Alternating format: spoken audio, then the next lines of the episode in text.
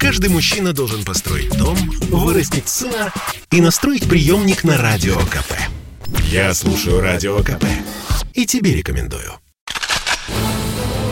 102 года со дня рождения легендарного оружейника Михаила Калашникова. Часть первая. Шаг за шагом вся моя жизнь связана с оружием. 1941 год. Немцы рвутся к Москве. Советская армия едва сдерживает противника. Войска Брянского фронта отражают напор танков Гудериана, умелого военного стратега, который благодаря своей военной смекалке устроил для наших солдат настоящий ад. Рядовой для 41 -го года войны эпизод. В одном из подбитых советских Т-34 заживо сгорел командир экипажа танка Михаил Калашников. Много лет спустя этот случай станет темой для разного рода исторических спекуляций. Речь ведь идет о том самом Калашникове, Михаиле Тимофеевиче, будущем конструкторе, чей одноименный автомат – знают во всем мире. В 90-е появилось много мнений и версий, что легендарный «Калаш» изобрел другой человек или даже группа людей, а само устройство – результат плагиата. Чтобы развеять миф о своей гибели, конструктор много лет спустя описал те события в своей книге. К сожалению, Воевать мне довелось недолго. В начале октября 1941 года под Брянском я был тяжело ранен и контужен. Случилось это в одной из многочисленных контратак, когда наша рота, заходя во фланг противнику, нарвалась на вражескую артиллерийскую батарею. Первым загорелся танк командира роты, потом вдруг гулкое эхо ударило мне в уши, на мгновение в глазах – вспыхнул необычайно яркий свет. Сколько находился без сознания, не знаю. Левое плечо, рука оказались чужими. Как сквозь сон услышал. Чудом уцелел парень. Плечо было контужено и прошито насквозь осколком. Из книги становится ясно, что осенью 41 -го года Калашников не погиб в бою, а был тяжело ранен. Затем долго лечился. И в лазарете не терял времени даром, а работал над созданием своей первой модели пистолета-пулемета. Был ранен, попадаю в госпиталь. И вот, видя все это, я начал думать, нельзя ли помочь нашему солдату, ну, хотя бы сконструировать простой пистолет-пулемет. Я лично сам маршировал с деревянной винтовкой. Ведь у нас первые дни винтовка была зачастую на двоих да на троих. Не было. А Отечество надо было спасать. Однако военные специалисты не оценили по достоинству его первое изобретение. Отметив плюсы и минусы нового оружия, они не рекомендовали принимать пистолет-пулемет Калашникова на вооружение. На то имелись веские технологические причины. И главное – применение дефицитных и медленных фрезерных работ. Но ни описанные Калашниковым в книге события, опровергающие собственную смерть, ни документы, свидетельствующие о разработке пистолета-пулемета – никак не повлияли на скептиков. Вот, например, что рассказывает историк Борис Соколов. Ну, любой зарубежный специалист по истории стрелкового оружия, когда ему называют фамилию Михаила Калашникова, как вот автора оригинального автомата, ну, это вызывает у них такую добродушную улыбку. Потому что они, в общем-то, знают такой вид вооружения, как штурмовую винтовку германскую, выпущенную конструкторским бюро Хуга Шмайсера. И там, в общем, сходство чрезвычайно велико. А то сходство, которое отличается, собственно, там калибр отличается. Но для того, чтобы сделать эту модернизацию, надо обладать, ну, все-таки высшим техническим образованием и знать такие предметы, как высшая математика и сопромат. Ну, как известно, Калашников, в общем-то, высшим образованием не обладал. не обладал. Вот рассчитать все это он не мог. Гипотез о подставном создателе АК-47 и вообще о заговоре вокруг создания этого оружия очень много. Например, в марте 2002 года в газете «Московский комсомолец» в рубрике «Тайна 20 века» была опубликована статья под заголовком «Легендарный Калашников не оружейник, а подставное лицо». Редакторы не указали имя автора текста, а сам материал оформлен в виде цитаты из интервью человека, представленного как разработчик стрелкового оружия Дмитрий Ширяев. Начинается статья так. 15 июля 1943 года в Москве на техническом совете Наркомата вооружения собрались гражданские и военные специалисты. На столе лежал захваченный трофей – немецкий автомат. Тут же был издан приказ немедленно сделать подобный отечественный комплекс «Автомат-патрон». В рекордно короткий срок, за полгода, Николаем Елизаровым, конструктором Павлом Рязановым, технологом Борисом Семиным был разработан патрон калибра 7,62 мм, который занимал положение между винтовочным и пистолетным патроном и получил наименование «промежуточный». Оружие под этот патрон по объявленному конкурсу начали делать 15 лучших конструкторов. Далее в статье этот самый конструктор Ширяев рассказывает о том, что Калашникова не было среди участников конкурса на разработку оружия под промежуточный патрон калибра 7,62 мм. Эксперт задается логичным на первый взгляд вопросом. Как? Как? Никому неизвестный сержант с образованием в 7 классов смог одержать победу в состязании с опытными конструкторами-оружейниками.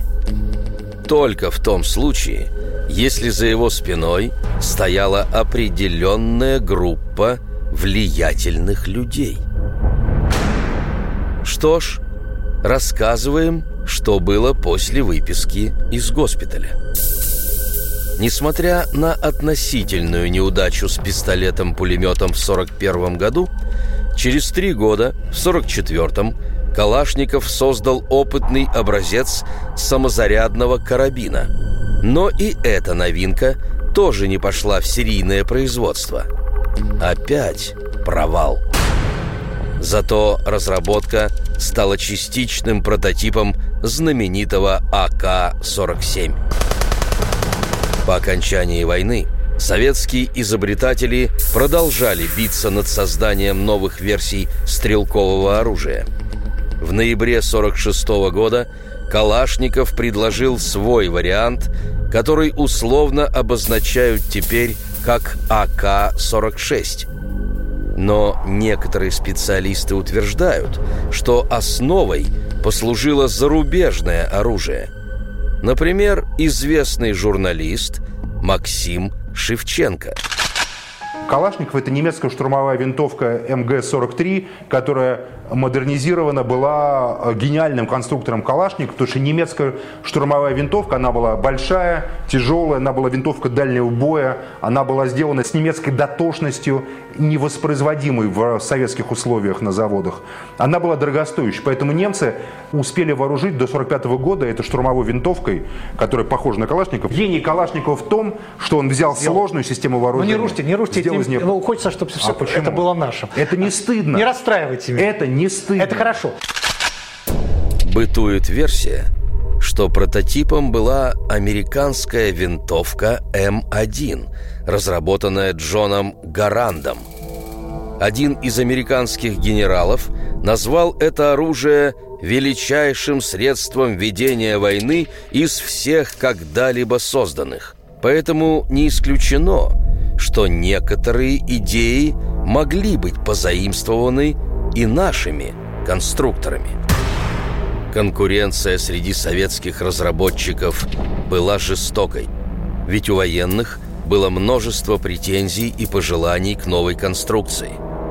Например, в АК-46 члены приемной комиссии потребовали расположить взводную рукоять справа, так как с левой стороны при ношении оружия или при передвижении ползком она упиралась в тело и мешала.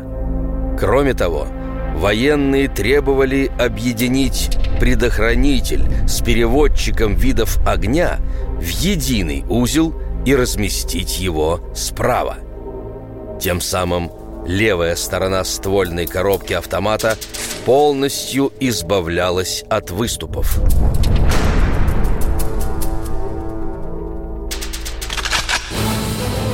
102 года со дня рождения легендарного оружейника Михаила Калашникова. Часть вторая. Если в середине прошлого века никто не осмеливался выступать против создателя АК-47, то в конце прошлого века стали активно говорить о своеобразном техническом плагиате в исполнении Калашникова.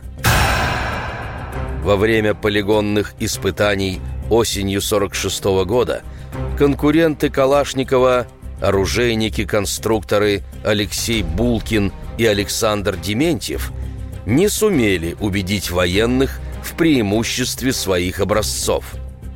Но и АК-46 не выиграл этот спор. Зато для устранения выявленных недостатков детище Калашникова выглядело более перспективно. Учтя все замечания, Михаил Тимофеевич оперативно доработал свою конструкцию – Правда, специалисты заметили, что некоторые ее элементы и ключевые узлы были позаимствованы у других образцов, представленных на конкурс. Что-то было скопировано у автомата Булкина, что-то у автомата Алексея Судаева. А некоторые элементы якобы подсмотрены – у винтовки чешского изобретателя Эммануила Холика и знаменитого американца Джона Браунинга. В те времена подобные заимствования в Советском Союзе не возбранялись, а скорее даже приветствовались.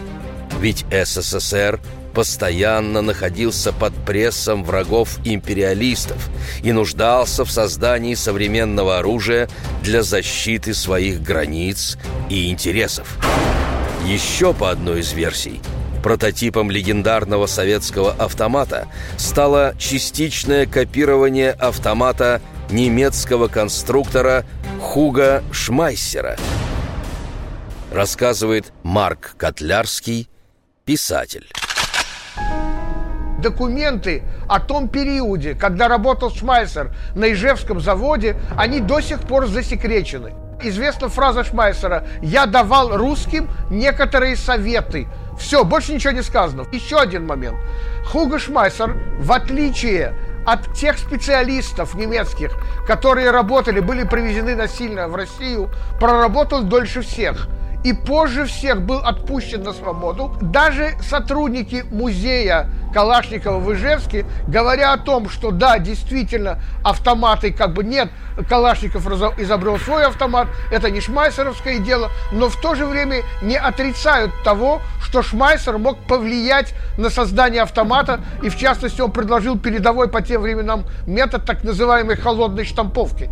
И Шмайсер, и Калашников активно пересекались во время работы. Надо иметь в виду, что любое копирование еще не гарантия успеха. Например, у АК-46 были проблемы с кучностью стрельбы. И надо отметить, что по сравнению с конкурсным образцом в АК-47 было внесено 228 конструкторских и 214 технологических изменений. А на заводе потребовалось перепланировать размещение оборудования, изготовить почти две с половиной тысячи калибров, более тысячи единиц режущего инструмента. Поначалу не все элементы выдерживали нормы живучести, но постепенно детали стали отвечать самым высоким требованиям. Что касается, так сказать, шефской помощи Хуга Шмайсера, то действительно немец помогал налаживать на Ижмаше в Ижевске штамповку первых автоматов Калашникова.